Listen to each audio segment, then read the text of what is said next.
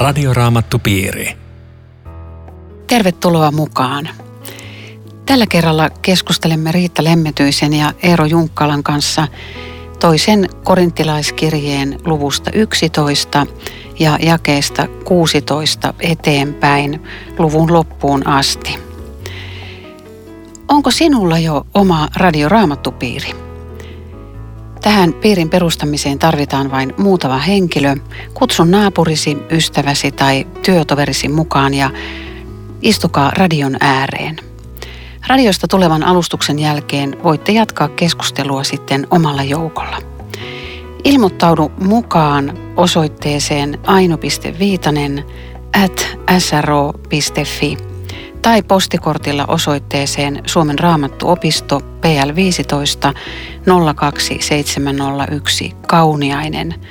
Laita korttiin merkintä Radioraamattupiiri. Perustamalla oman radioraamattupiirin ennen muuta pääset tutustumaan maailman tärkeimpään kirjaan ja sen sanomaan. Samalla osallistut joka kuukausi kirja-arvontaan sekä vuoden lopussa Vuokatinrannan lomaviikon arvontaan. Mukaan mahtuu kymmenen henkeä. Pian meillä on täynnä sata radioraamattupiiriä. Luvassa sadannelle piirille on yllätysarvontapalkintoja. Onko sinun piirisi juuri tuo sadas radioraamattupiiri? Tekniikasta ohjelmissamme vastaa Aku Lundström ja minun nimeni on Aino Viitanen. Ja nyt käymme siis käsiksi toisen korinttilaiskirjeen lukuun 11.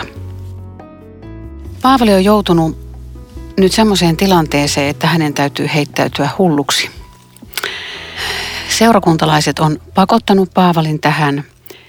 Sinne on tullut mahtavia apostoleita, jotka on monella tapaa suurempia tai ainakin esiintyvät suurempina kuin Paavali.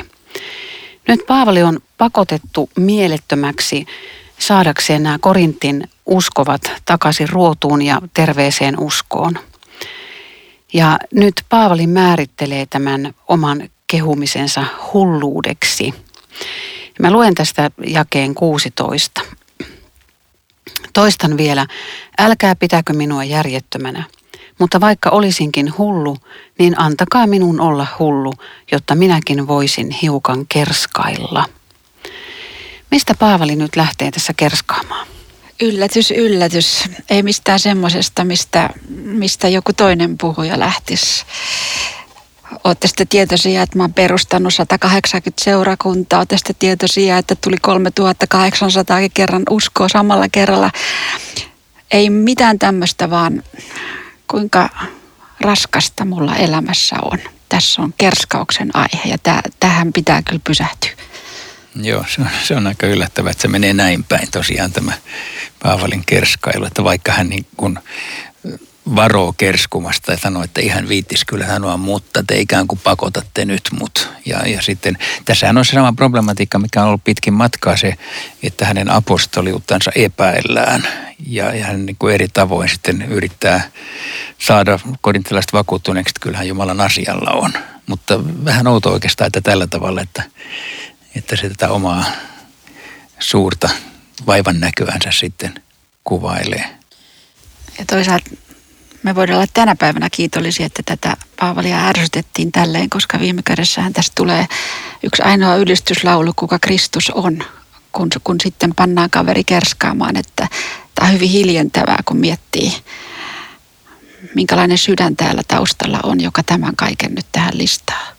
Niin eikö tämä anna esimerkin, että jos joku oikein kovasti kehuu itseänsä ja kerskailee, niin, niin pitäisi hälytyskellojen alkaa soimaan, että hetkinen.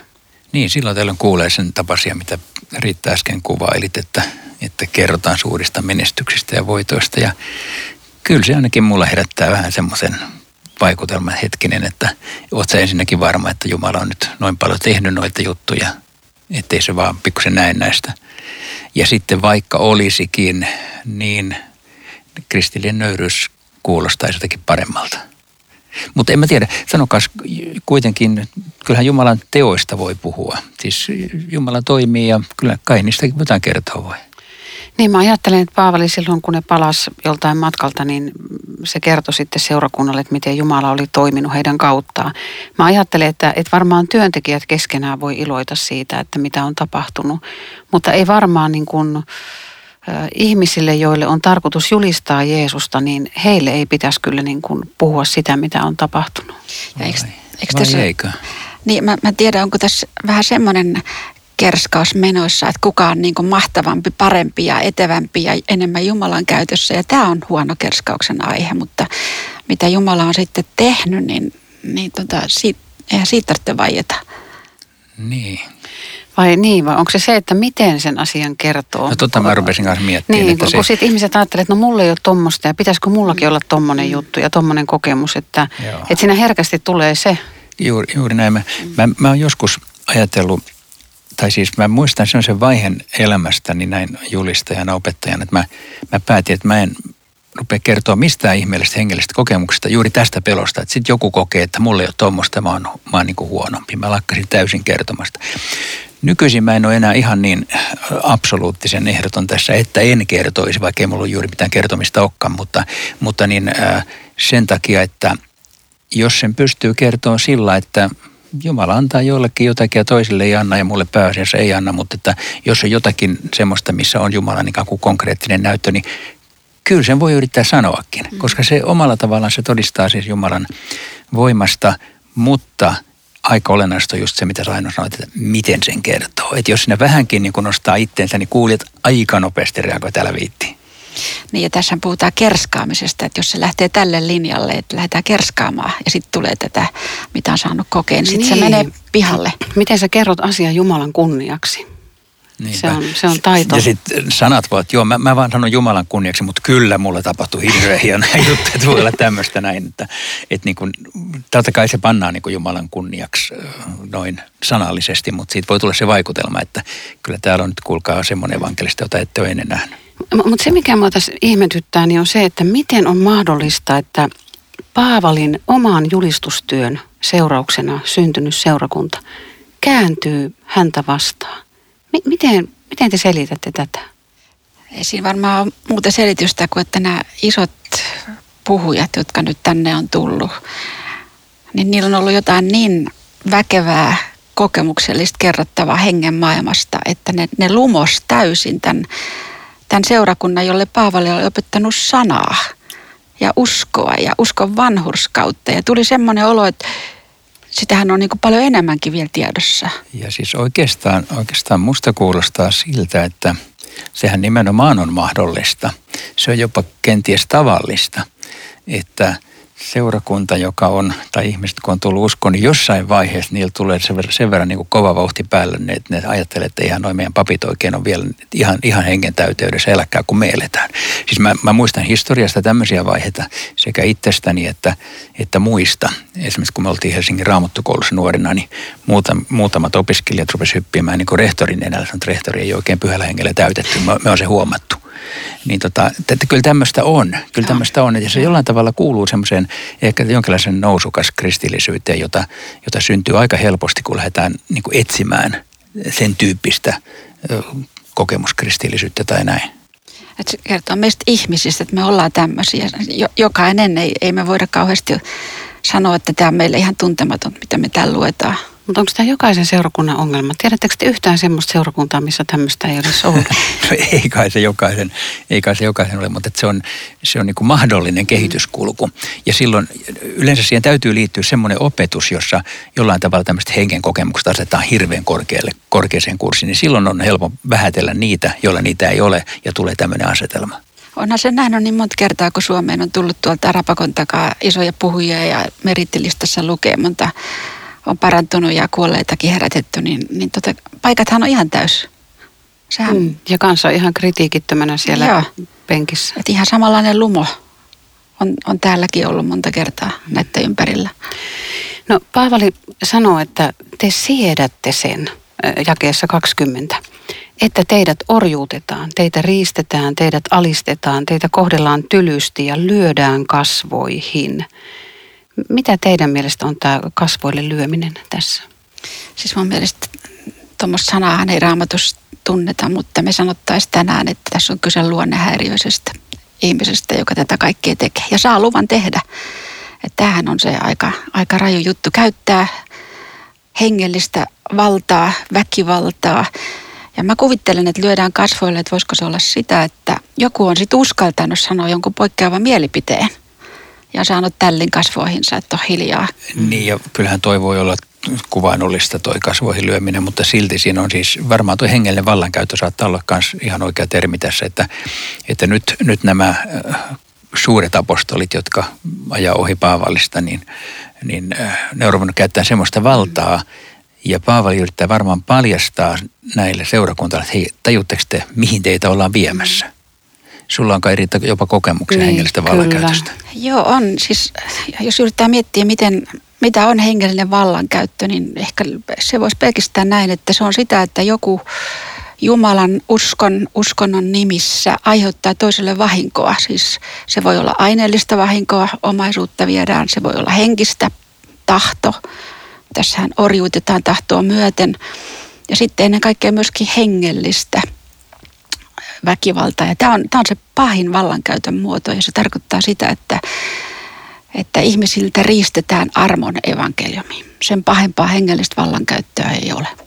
Ja jonkinlaisessa ehkä pienessä mittakaavassa. Sitä voi olla melkein mistä tahansa uskonnollisessa yhteisössä, että, että joku ottaa semmoisen aseman, joka säätelee, miten tässä porukassa pitää käyttäytyä tai puhua. Ja ainakin joku he, heikoimmat jää jalkoihin ja, ja niin kuin ikään kuin musertuu sen alle. Ja sitten tulee tämmöisiä eh, hengellisen väkivallan uhreja, joista aika paljon puhutaan. No mistä teidän mielestä johtuu se, että ihminen ylipäätänsä suostuu alistettavaksi ja, ja tällä tavalla kohdelluksi? Mulla on yksi, yksi tota näkemys ja se on se, että voisiko se johtua myös siitä, että meissä itsessämme piilee tämmöinen piilofariseus, joka on kauhean innokas, kuitenkin tämmöinen lain äänen herkkä kuulija ja ja siis kun joutuu armon alta lain alle, niin johan me ollaan tällä orjuustiellä pienessä mittakaavassa, että meillä on lakihenkisyyteen jonkinlainen taipumus, eikä omasta sisimmästä löydy evankeliumin ääntä. Se pitää ulkopuolelta kuulla. Joo, toi on hyvä. Niin, mä, mä luulen kanssa, että se, se on tämmöinen synnillisen ihmisluonnon taipumus, joka uskovaisissakin on. Niin kuin ikään kuin yrittää suorittaa jotain ja sitten siihen ehkä liittyy tämmöinen, että kun joku antaa vaatimukset, niin sä että hyvä, tuossa mennään. Ja, ja se, se tarvii tulla meidän ulkopuolelta, että tulee, julistetaan meille armoa ilman laintekoja ja Jeesuksen hyväksymistä ilman suorituksia. No Paavali käyttää tässä aika paljon tämmöistä ironiaa ja sarkasmia ja sitten hän sanoo tässä jakeessa 21, että, että häpeäkseni totean, että olemme olleet heikkoja.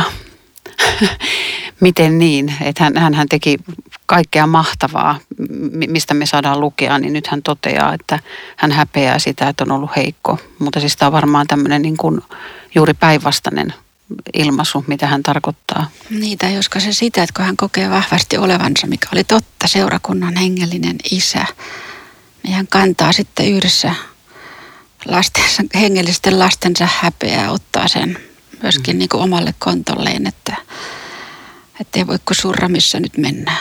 Niin, ja heikkouden osoitusta on just se näennäisvahvuus. Se on, se on pelkkää heikkoutta, se semmoinen näennäinen vahvuus, jossa nostetaan korkealle oma, omat työt, mutta ei, ei silloin, silloin tyhjää sisällä. Tuossa jakeessa 22 niin Paavali kummallisella tavalla puhuu samasta asiasta, mutta eri ilmaisuja. He ovat siis hebrealaisia, niin minäkin. He ovat israelilaisia, niin minäkin. He ovat Abrahamin jälkeläisiä, niin minäkin.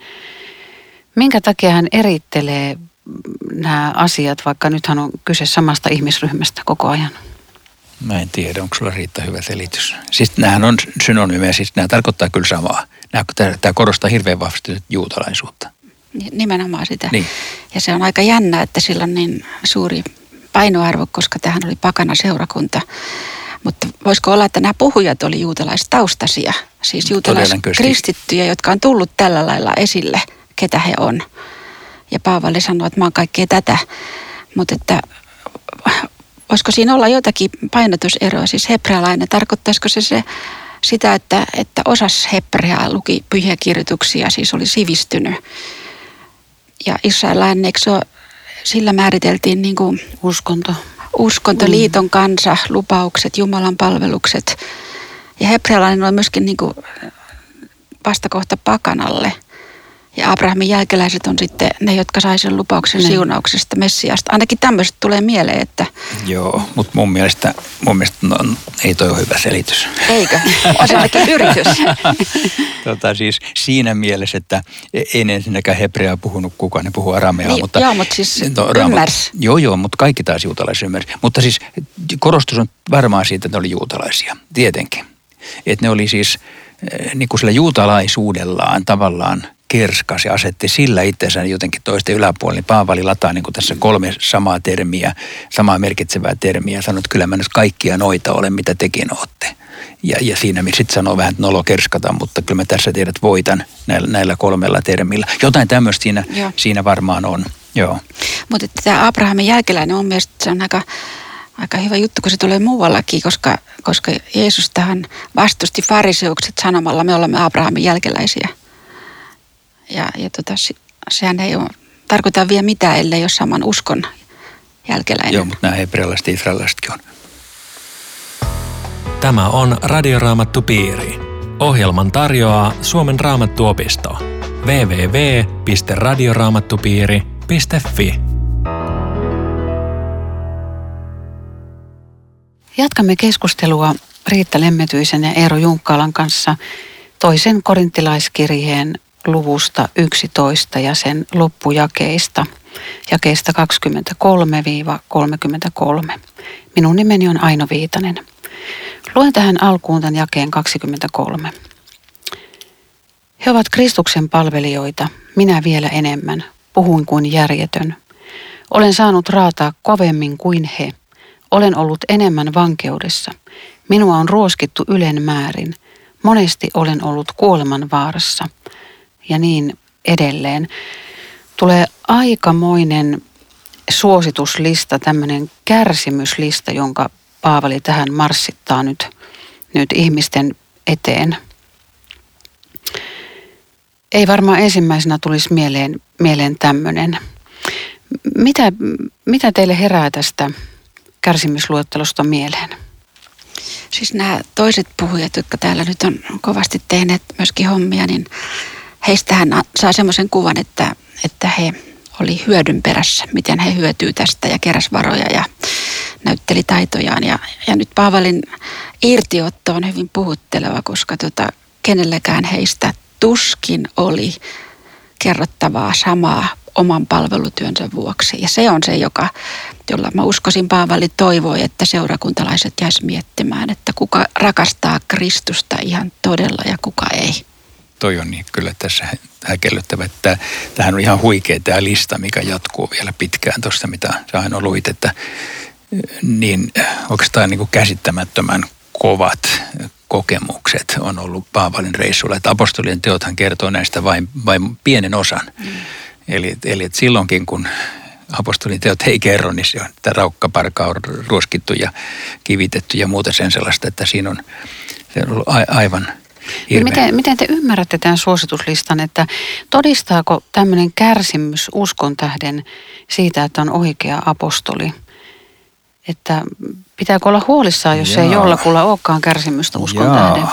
Kyllä se sitten taitaa olla vähän vaikeaa päästä tähän apostolien joukkoon, jos tällä pitäisi olla. Niin siis musta se on vähän kyseenalainen raamatun tulkinta, jos raamatun henkilöt ja miten heitä on elämässä viety eteenpäin ja vetää sitten yhtäläisyysviivan oman itsen välillä, koska mulla on oma henkilöhistoria ja sulla on oma, että ei, ei Paavali todellakaan halua sanoa, että kato sitten, että sullakin on sama lista. Mutta eikö jossain sanota, että, että jokainen, joka haluaa elää jumalisesti Kristuksessa, niin joutuu vainotukseen? Sanotaan, sanotaan. Mitäs me siihen sanomme? Mutta silti, silti puhutaan vielä vähän eri asiasta kuin siinä jakeessa, minkä sä luit. Eihän, eihän usko ole koskaan maailmalle semmoinen mieluinen asia, että, että saat tuottamassa tykkäyksiä, tykkäyksiä, kun sä uskot Jeesukseen. Sehän on päinvastoin peukalo alaspäin. Ja, ja senhän kyllä kristitty tuntee tavalla joo, tai toisella. Joo. Sitä varmaan toi ainoa siteraama kohta tarkoittaa, että, että me olemme aina vähemmistönä maailmassa ja me jollain tavalla kuulemme vastavirtaan ja jotakin saamme siitä maksaa, vaikka useimmat eivät niin paljon kuin Paavali.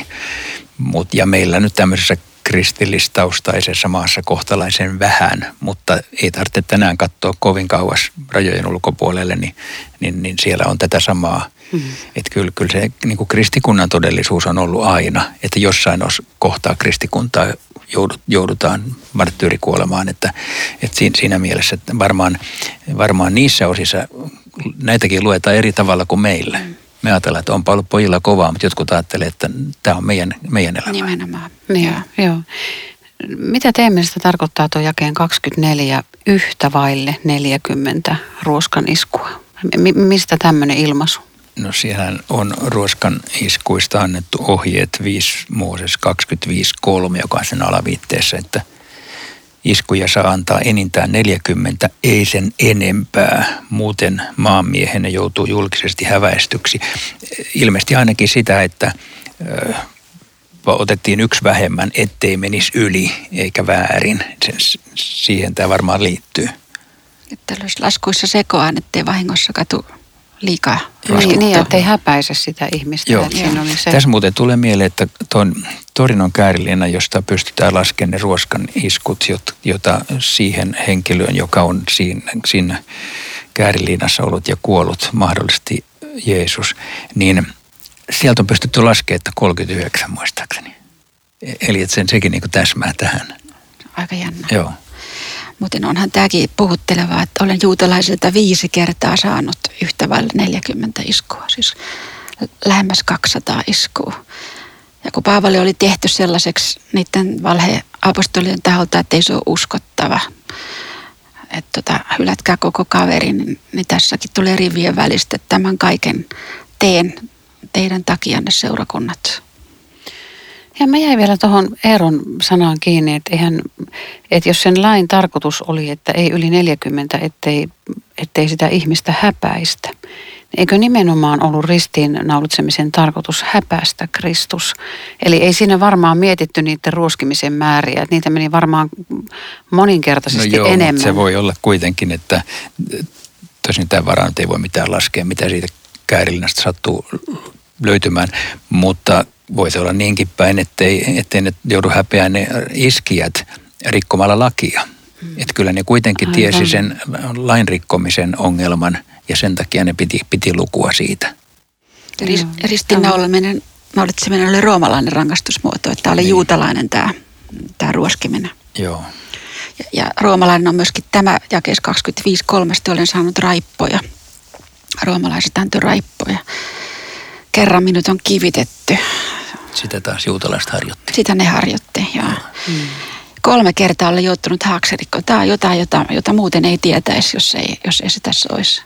Niin. Yksi haaksirikko Yksi on kerrottu. vaan apostolien teoissa, että milloinkaan se on siellä sitten muulon putoilu veneestä. Olisiko se silloin, kun se asui Syyriassa? Sehän oli siellä 14 vuotta ennen kuin se lähti reissuun. Että sieltä niin. käsin, jos on matkoja tehnyt. Niin voi olla, koska koska kuitenkin siellä meren, merenrannoilla se silloin on ollut. Mutta ajatelkaa nyt, että tämmöinen apostoli kokonaisen vuorokauden, suuret aallot heittelee eikä tiedä, että milloin vie joku aalto kuolemaan. Et kyllä siinä on Jumalan johdatusta miettinyt mies hartaasti, mitä tämä kaikki tarkoittaa.